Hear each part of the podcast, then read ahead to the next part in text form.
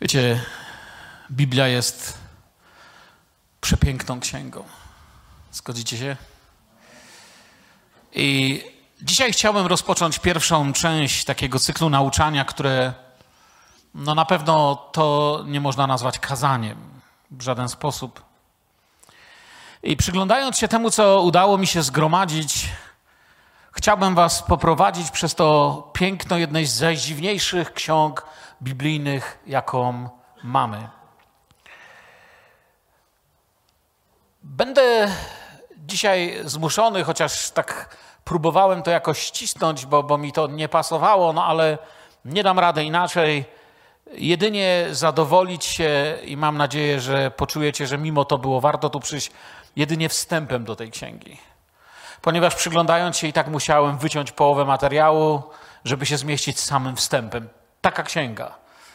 Pomyślałem sobie, dobrze, że to ośmiorozdziałowa pieśń nad pieśniami, a nie na przykład Izajasz, nie? Pieśń nad pieśniami. Pierwszy rozdział, pierwszy werset. Pieśń najprzedniejsza z pieśni Salomonowych. Celowo wybrałem tłumaczenie czy przekład Biblii Gdańskiej. Spośród wszystkich akurat ten pierwszy werset wydał mi się tak ładnie tutaj powiedziany. Poniżej jeszcze zamieściłem z Biblii Warszawskiej, tej, którą wielu z Was tutaj używa. Wiecie, pieśń nad pieśniami jest dla wielu wierzących bardzo dziwna. Spotykałem ludzi, czy znałem człowieka, który nauczył się jej na pamięć, ponieważ tak bardzo mu się podobała i uważał, że jest najpiękniejszą księgą w Biblii. I w jakiś sposób chyba miał rację, jeżeli za chwilę zwrócimy bardziej uwagę na jej nazwę. Ale również spotykałem ludzi, którzy mówili, że właściwie nie za bardzo lubią ją czytać.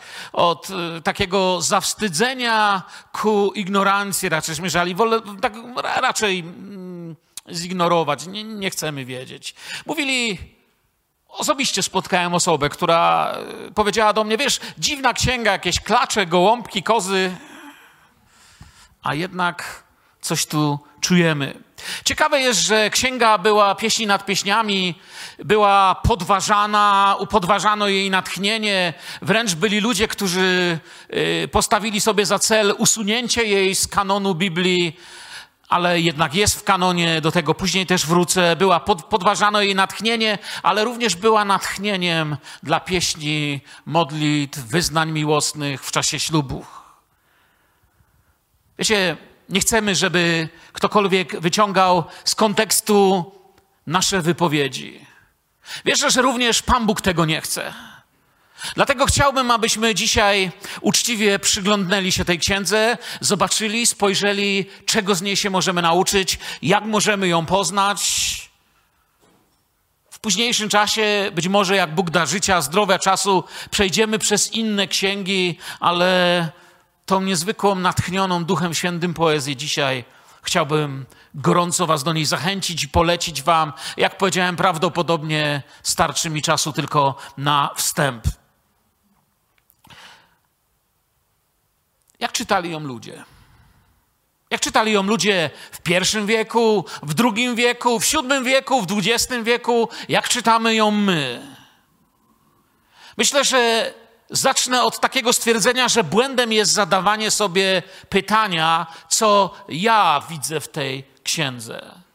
To, bo złe pytanie prowadzi do złych odpowiedzi. Zaczniemy poszukiwać nie to, co Bóg chciałby nam pokazać, bo nie chodzi o moje opinie, ale o zrozumienie przesłania, którym Bóg się z nami dzieli.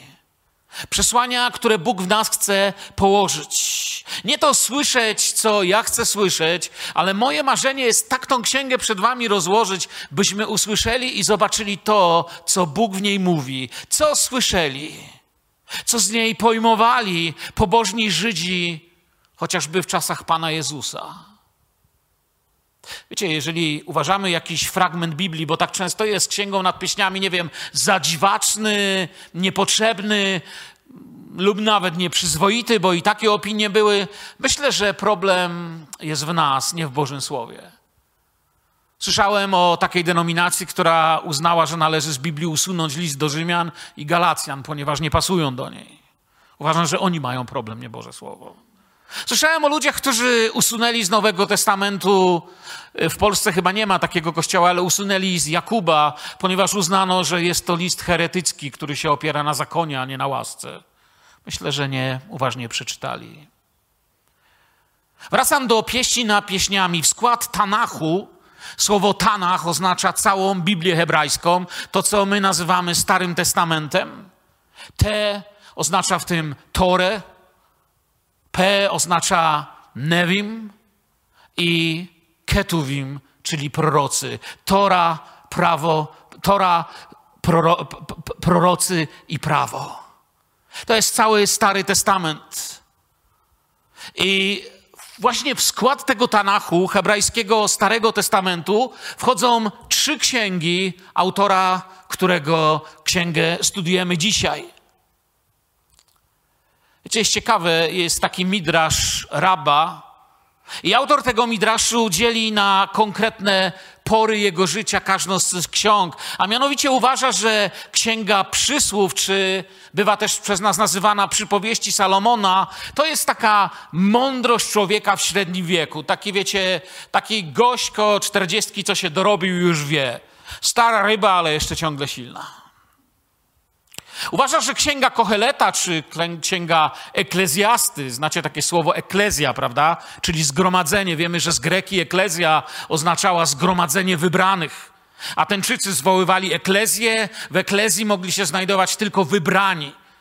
Nie mógł tam przyjść niewolnik, nie, był jej, nie mógł być w jej składzie, nie mógł być ktoś obcy. Eklezja to byli ci wybrańcy tego polis, danego miasta, tego zgromadzenia, które zwoływano i bywa ta księga nazywana też eklezjastą, czyli tym, który w tej eklezji głosi kaznodzieja inaczej. Stąd księga też kaznodziei Salomona, Kocheleta lub eklezjasty.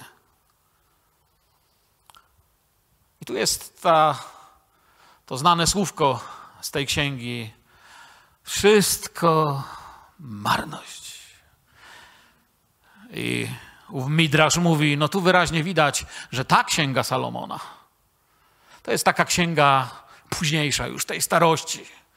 Starzec się przygląda i tak się cię zastanawia, jak to jest. Potem mamy pieśń nad pieśniami, na samym końcu, bo wcześniej zauważyliście, że troszkę odwróciłem kolejność, pieśń nad pieśniami to jest księga energii, miłości, młodości. Yy, pobiegnijmy, działajmy. O, jaka jesteś kochana, jaki ty jesteś kochany, jaka piękna i w ogóle. Pieśń nad pieśniami w kanonie hebrajskim on też jest w pewien sposób podzielony troszkę inaczej niż ten podział, który my znamy. Otwiera trzecią część Biblii, tak zwane Hamesh Megilot, czyli pięć zwojów, czytanych corocznie podczas świąt Izraela, co już tutaj y, wspomniał nam Jonasz. Pieśń nad pieśniami znajduje się w tych zwojach. Księga Rut, Księga Lamentacji, czy Trenów Jeremiasza, jak wolicie, właśnie Kohelet i Księga Estery. Nasza księga nazywa się, no właśnie, dla nas nazywa się pieśń nad pieśniami.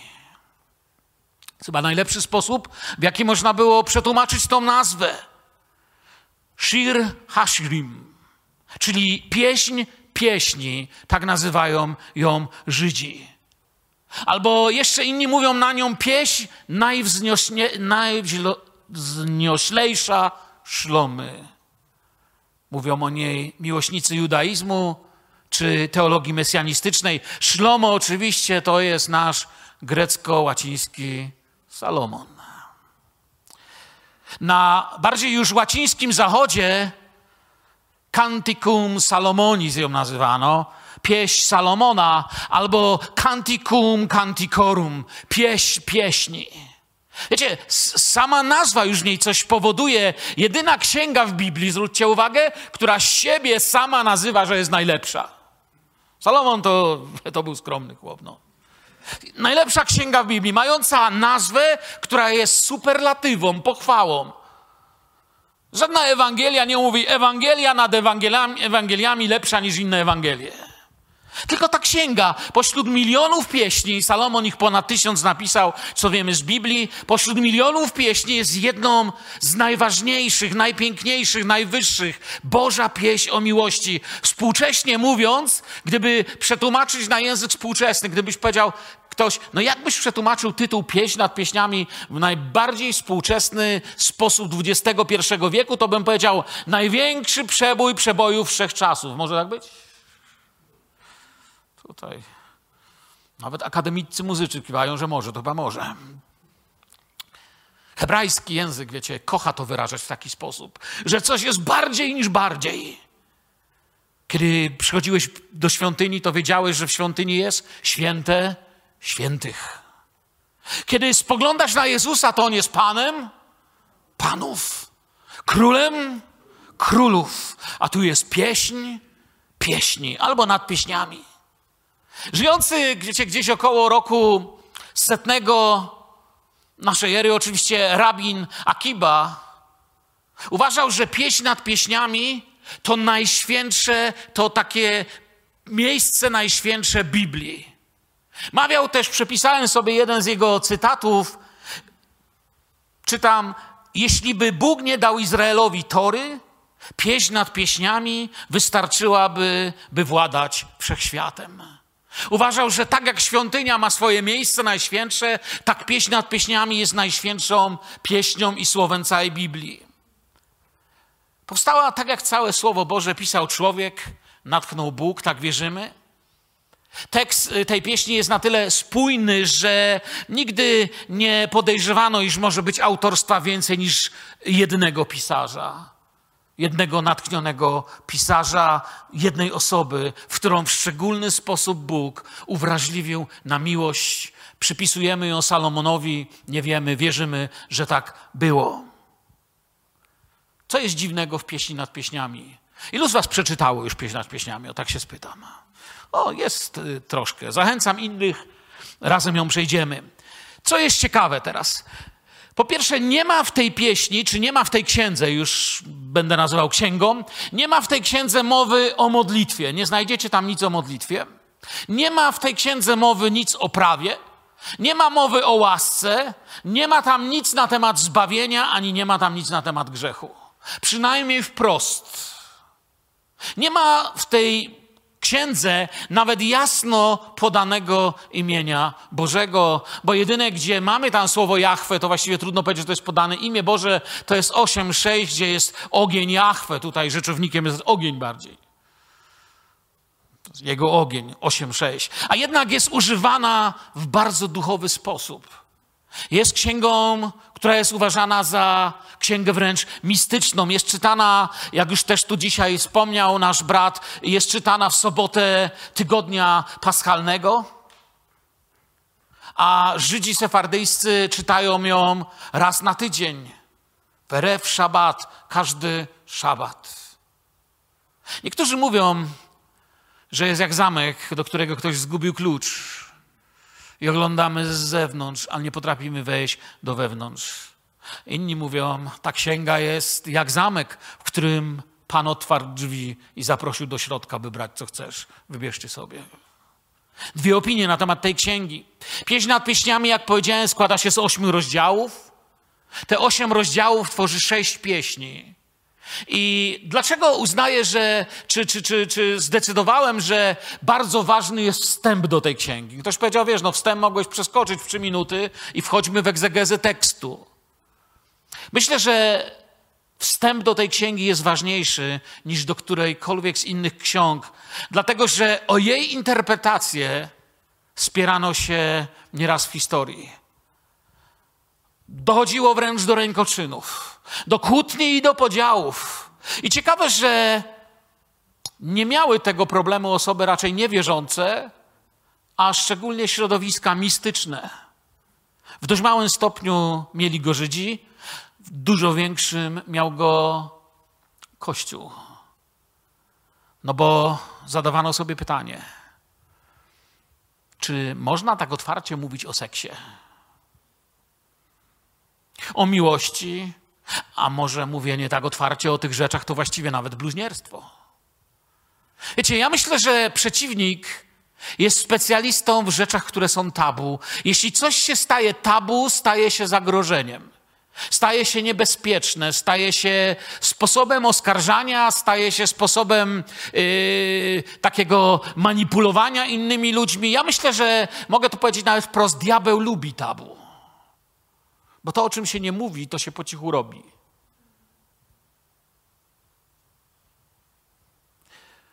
Teodor z Mopsuesti postanowił pewnego dnia wyłożyć tą księgę dla swoich przyjaciół i rozpoczął swoją egzegezę w bardzo dosłowny sposób. Niestety listy się wydostały, ponieważ stały się popularne. Jego opinia zostaje potępiona na Piątym Soborze w Konstantynopolu. I w jednym z dokumentów znalazłem, jakie było stwierdzenie owego soboru. Oczywiście później nadal o tym dyskutowano, ale opisano listy tego człowieka, który rozpoczął wykład tej pieśni. Mam nadzieję, że ja nie dostanę SMS-a, że też tak robię. Ale powiedziano mu, że egzegeza owej pieśni jest taka, zawierająca rzeczy ohydne dla uszu chrześcijan. Nie ma drugiej księgi, w której by było tyle zachwytu nad pięknem miłości i tych, co miłują. Nie ma tematu, który zło wypatrzyłoby bardziej. Nie ma tekstu w Biblii, gdzie byłoby więcej. To się nazywa w teologii hapax legomena, czyli, yy, czyli słów użytych tylko jeden raz, czy, czy związków słownych użytych tylko jeden raz na całą Biblię hebrajską. Podejrzewam, że nasz Jonasz mógłby cały dzień nam o tym opowiadać. Tłumaczenie tej księgi to wyzwanie. Chcę wam coś powiedzieć. Czasami podchodzicie i pytacie mnie, słuchaj, które tłumaczenie Biblii jest najlepsze, które ty polecasz? Warszawska?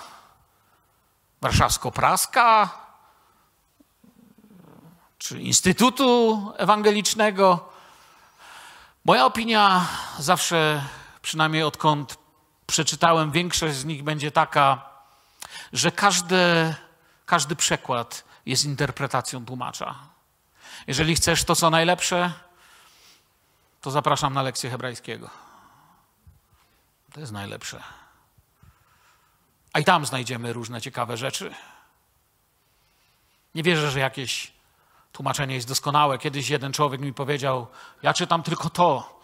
Nie będę mówił, którą on czytał przekład, ale mówi: Czytam tylko ten przekład. Pytam się go: A dlaczego nie czytasz tego? Bo ja miałem inny. To jest demoniczny, mówi. Wow. Ja mówię, wiesz co, chłopie, ty go może nazywasz demoniczny, ale ja na tym, według ciebie, demonicznym przekładzie nawróciłem się i gorzkimi łzami zapłakałem przed Panem. I ten przekład poznałem w nim Jezusa. I szkoda słów. Dlaczego pieśń nad pieśniami jest w Biblii? Jest przecież taka inna, to jest taka perełka. Gdyby znaleziono ją oddzielnie, pomyślcie, że znaleziono ją gdzieś oddzielnie, nawet w Izraelu, ale znaleziono ją oddzielnie, to jestem pewny, że nigdy nikomu by nie przyszło do głowy, żeby się stała częścią Pisma Świętego. Zostałaby uznana za jakiś, nie wiem, dziwny, wybitny hebrajski erotyk, może nawet ładny, no ale ale nie słowo. Jednak widzimy, że jest to słowo Boże. Oto jej wyjątkowość w tym, że my przyzwyczailiśmy się, że w kościele wszystko musi być religijne, a ta księga nie chce być religijna. Chce być jeszcze więcej niż tylko religijna. Nie ma w niej mowy o Bogu, jak już powiedziałem, z wyjątkiem tego jednokrotnego użycia przymiotnika. Wiemy, że to księga żydowska, na pewno, z powodu poruszonej w niej geografii, imion i tak dalej, Salomon, miejsca, które znajdują się w Izraelu. I zgodnie z Talmudem pieśń wyśpiewał Salomon. Ale jak powiedziałem, trwa już dyskusja, kto zapisał. Czytelnicy Talmudu wierzą, że zapisał pieśń nad pieśniami Hiskia, chociaż wyśpiewał ją Salomon. Hiskia to znany nam z bardziej spolszczonego imienia w Starym Testamencie Hiskiarz. Do kanonu Biblii hebrajskiej zostaje włączona dopiero w pierwszym wieku po Chrystusie, dlatego że trudność sprawiał język religijnym ludziom. To nie była Tora. To nie było wolno, nie wolno. To był rodzaj zachwytu, rodzaj poezji, rodzaj pieśni, tak się też nazywa, ale nie było co wolno, co nie wolno, nie było jak postępować, nie było proroctwa, co się stanie, ani co się stało, a jednak dotykała ludzkich serc. Mamy tu poezję. Jak to przełożyć na język, do którego przywykł religijny słuchacz?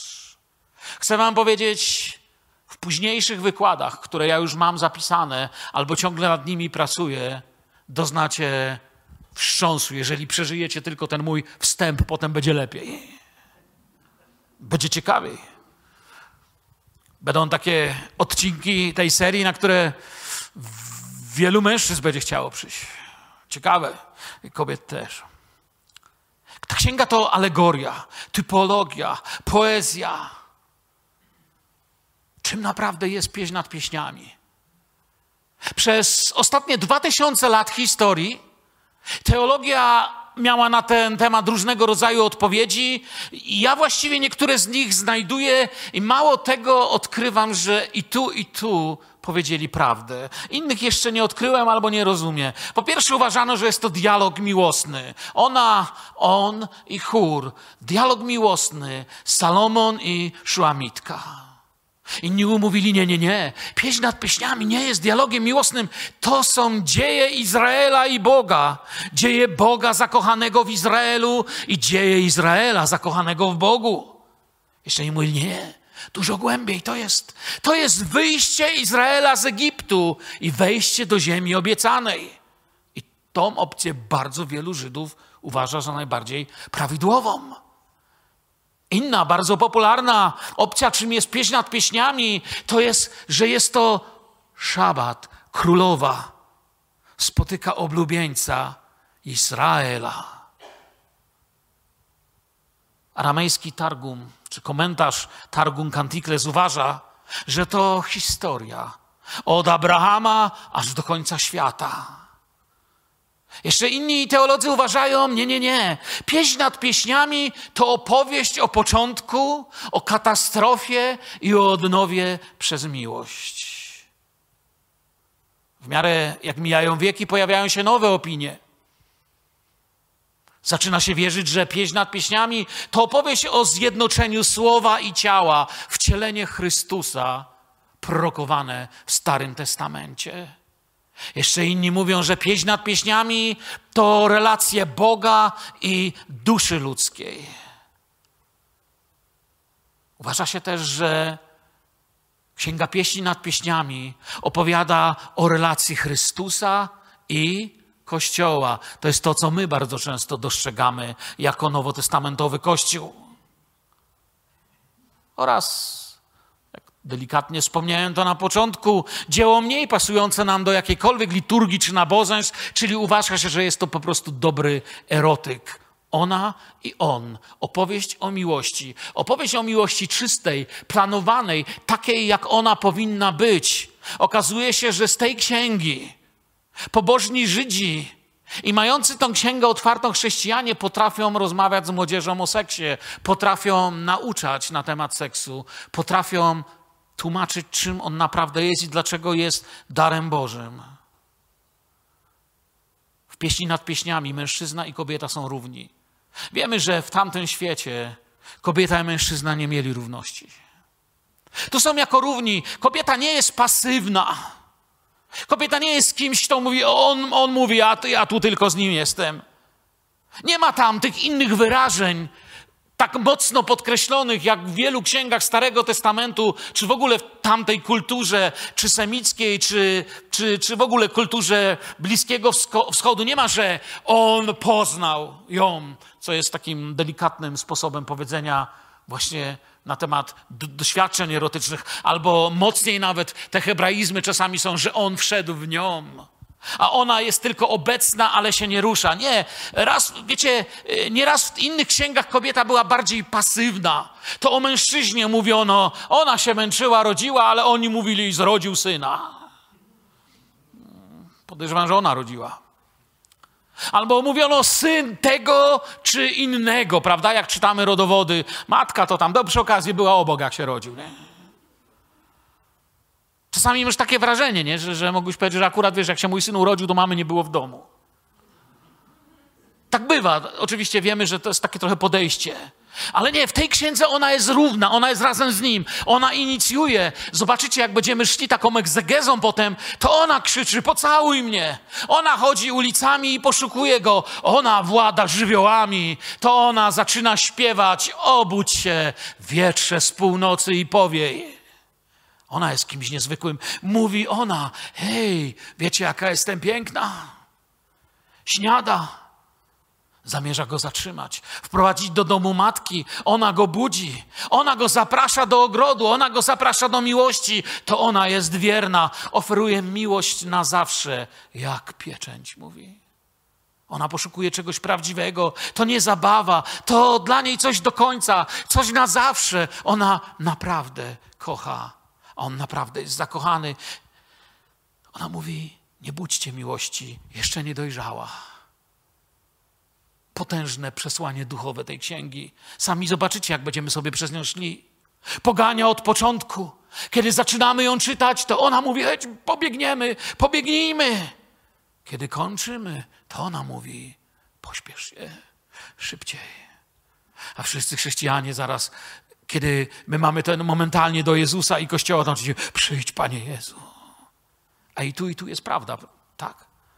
Wiecie, apostoł Paweł nie miał żadnych problemów powiedzieć, że Chrystus i Kościół to jak mąż i żona. To nie było problemu. Ona ma pierwsze i ostatnie słowo w tej księdze. Nie, to nie jest religijna, wiecie, jakaś naiwna istota. Ona jest gejzerem życia. Ona zaczyna i ona kończy. Albo poczytamy o niej, jaka jest naprawdę, i przyjmiemy to, co Bóg nam dziś tutaj daje, albo wiecie, będziemy musieli wziąć jakieś takie religijne imadło i sobie dopasować, co my tam chcemy zobaczyć. Widząc tu tylko seks, musimy zlekceważyć wiele szczegółów, które seksem nie są. Widząc tylko duchowe rzeczy i mistycyzm Chrystusa i Kościół, musielibyśmy udawać, że nie widzimy seksu. Dlatego chcę Was poprosić, otwórzmy się na tą księgę.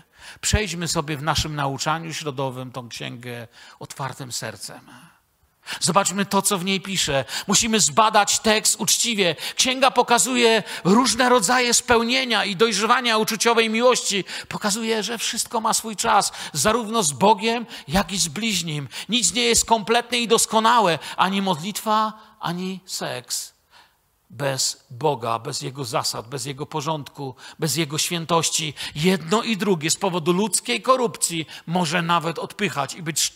Sami wiemy, że o, o, o te, te, tej seksualnej sferze nie muszę mówić. Dzisiaj chyba brudniej jeszcze na świecie nie było, albo było, nie wiem, ale jest nieciekawie. Ale tak samo modlitwę ludzie potrafią zamienić w coś złego. Trudno nam znaleźć takiego Salomona też, jak jest opisany w pieśni nad pieśniami, bo w innych opowieściach o Salomonie takiego Salomona nie zobaczymy. Zobaczymy kogoś dużo mniej doskonałego. Może to tęsknota, może i objawienie tego, co potem zgubił, nie wiem.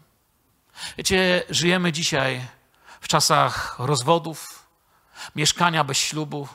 Ludzie mówią, po co mi papierek, tak jakby to w ogóle o papierek chodziło. Pokażę Wam w pewnym momencie interpretację księgi nad pieśniami jako księgi o czekaniu, odwiedzaniu, o prawdziwym kochaniu, o tym, że wrócimy do fundamentów, że prawdziwa miłość to agape. Prawdziwa miłość to agape, to w niej mieści się reszta, również ta miłość, którą nazywamy eros. Prawdziwa miłość mówi kocham cię, a prawdziwe kocham cię, co znaczy kocham cię, innymi słowami mówię ci, że chcę dla ciebie lepiej niż dla siebie. Że twoje życie ważniejsze dla mnie niż moje własne. Potrzebujemy, myślę, odświeżenia i nowego startu w zrozumieniu tych rzeczy, wsłuchać się. To jest dla mnie, dla ciebie. Nieważne, może ktoś powie, wiesz, jak to powiedzieć? Może ktoś powie tak, wiesz, Mirek, gdybym to kazanie słyszał 40-50 lat temu, ale dzisiaj, chłopie, jestem po dwóch rozwodach. Wiesz co, w ogóle nie rozmawiamy z żoną albo z mężem. Chcę wam coś bardzo jasnego powiedzieć. Dla mnie nieważne, po ilu jesteś w rozwodach, przejściach i wyrokach. Bóg patrzy na ciebie z odrzuconą przeszłością i nowym początkiem dla przyszłości w Chrystusie. To jest to, co wierzymy jako Kościół. Nie obchodzi mnie, ile zranień doświadczyłeś, ile zadałeś. Nie dlatego mi nie obchodzi, że mam twarde serce, ale wiem, że jeżeli wyznałeś swoje grzechy i przyjąłeś Syna Bożego jako swojego Pana, jako króla swojego życia, wyznając mu swoje grzechy, zapraszając go do swojego życia, Bóg dał ci nowe życie i możesz na nowo spróbować żyć i zrozumieć. Bóg patrzy na ciebie i przeszłość jest odrzucona. Bóg planuje z tobą przyszłość i o niej chce ci opowiadać. Co do przeszłości mówi, odrzuciłem jak wschód od zachodu słońca. Kiedy? Pamiętacie, co pisze apostoł Jan? Dzieci, jeżeli kto zgrzeszy, orędownika mamy. Innymi słowami, upraszczając, wyznajcie swoje grzechy. Nie chodźcie w nich, nie żyjcie na radioaktywnym świecie pełnym grzechu, ale oczyście to. Tak tu nauczamy, to nie miejsce grzebania w przeszłości, która została oddana pokucie. Jest to pieśń weselno-miłosna. I powoli zbliżając się do końca, uważano, coś bardzo ważnego chcę Wam teraz powiedzieć, że może ją zrozumieć w pełni tylko ten, kto jest zaproszony na ucztę baranka.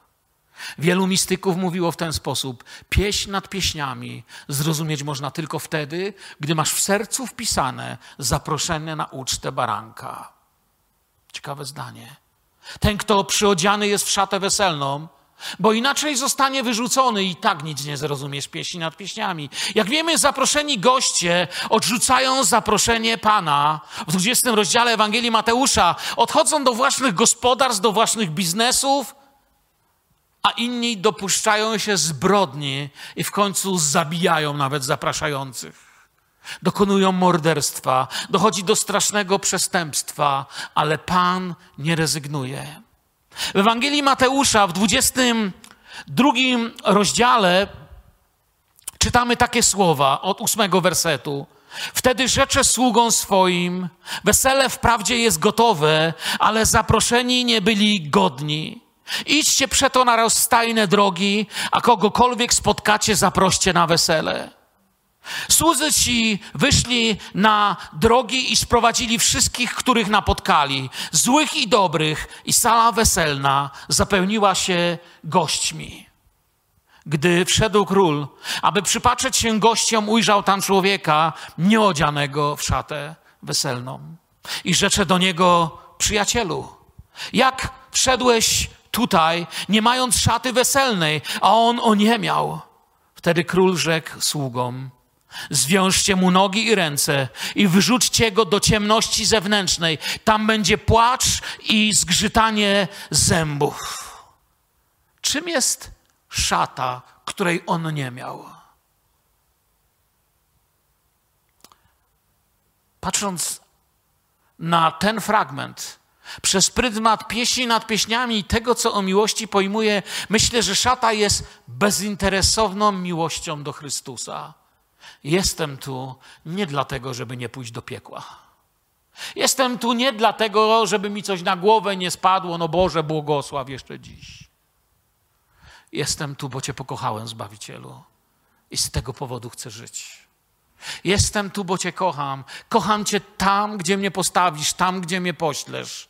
Wierzę, że to jest ta szata. Nic nie możemy na tę ucztę przynieść. Przecież wiemy, że zabrał nas z ulicy. Pan się przygląda i szuka bezinteresownej miłości do Chrystusa. To ostrzeżenie nie tylko dla faryzeuszy. Oni się pogniewali i momentalnie złapali, że chodzi o coś więcej niż wiedza, niż zakon. To mieli w małym palcu. Żeby być ważnym faryzeuszem, ba, żeby być mało ważnym faryzeuszem, początkującym, trzeba było znać całą Torę na pamięć. Ale żeby być naprawdę kimś w ich świecie, trzeba było znać nieomal cały Stary Testament dzisiejszy. Zaproszeni przez bezinteresowną miłość Boga, możemy przyjść ubrani tylko w nią samą. To jest to, co Wam chciałem powiedzieć. Wszystko, co mogę z sobą zabrać, to miłość, którą Bóg mi dał. Tylko ona się liczy w tym wejściu. Bo nic innego nie mogę, albowiem wielu jest wezwanych, ale mało wybranych. Wezwał wielu i oni poszli. Ale poszli dlatego, żeby może żeby być bogatym, żeby być znajomości, żeby zjeść, żeby coś, żeby coś. Jeszcze raz chcę powiedzieć, wierzę, że owa szata to jest to, co pytał Jezus. Piotrze, Miłujesz mnie? Mirek, miłujesz mnie? Że to jest miłowanie. Że to jest miłowanie, kochanie Boga. Wielu zostało wezwanych, ale zbyt wielu zapomniało, że odpowiedzią na łaskę i miłość może być tylko łaska i miłość. Prorocza, historyczna, mistyczna, typologiczna, wspólnotowa, erotyk. Taka ta księga jest. Ta część erotyczna bywa problemem. Jak powiedziałem wcześniej, temat został zwulgaryzowany i obrócony w kpinę, szczególnie w naszych czasach.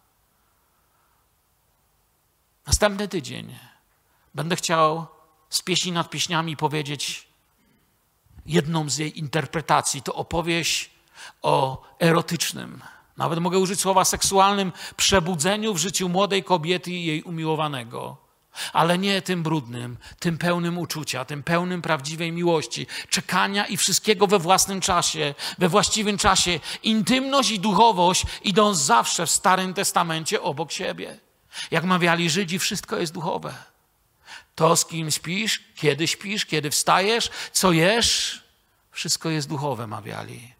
Niewierność Bogu przyrównywana jest w Biblii często do niewierności seksualnej. Dlaczego by nie działać w drugą stronę i nie powiedzieć, że wierność i miłość Bogu mogłaby być przyrównywana do miłości prawdziwej i pięknej? I Paweł, apostoł, zrobi to w Nowym Testamencie. Przebudzenie duchowe i seksualne są bardzo blisko siebie. Mają podobne niebezpieczeństwa i muszą mieć miejsce w odpowiednim czasie. Nie wszystko jedno kiedy, z kim i z jakim przygotowaniem. Gdzie czasami przychodzą młodzi ludzie i mówią, co myśmy narobili. To, co zrobili, nie byłoby złe, gdyby się stało w odpowiednim czasie.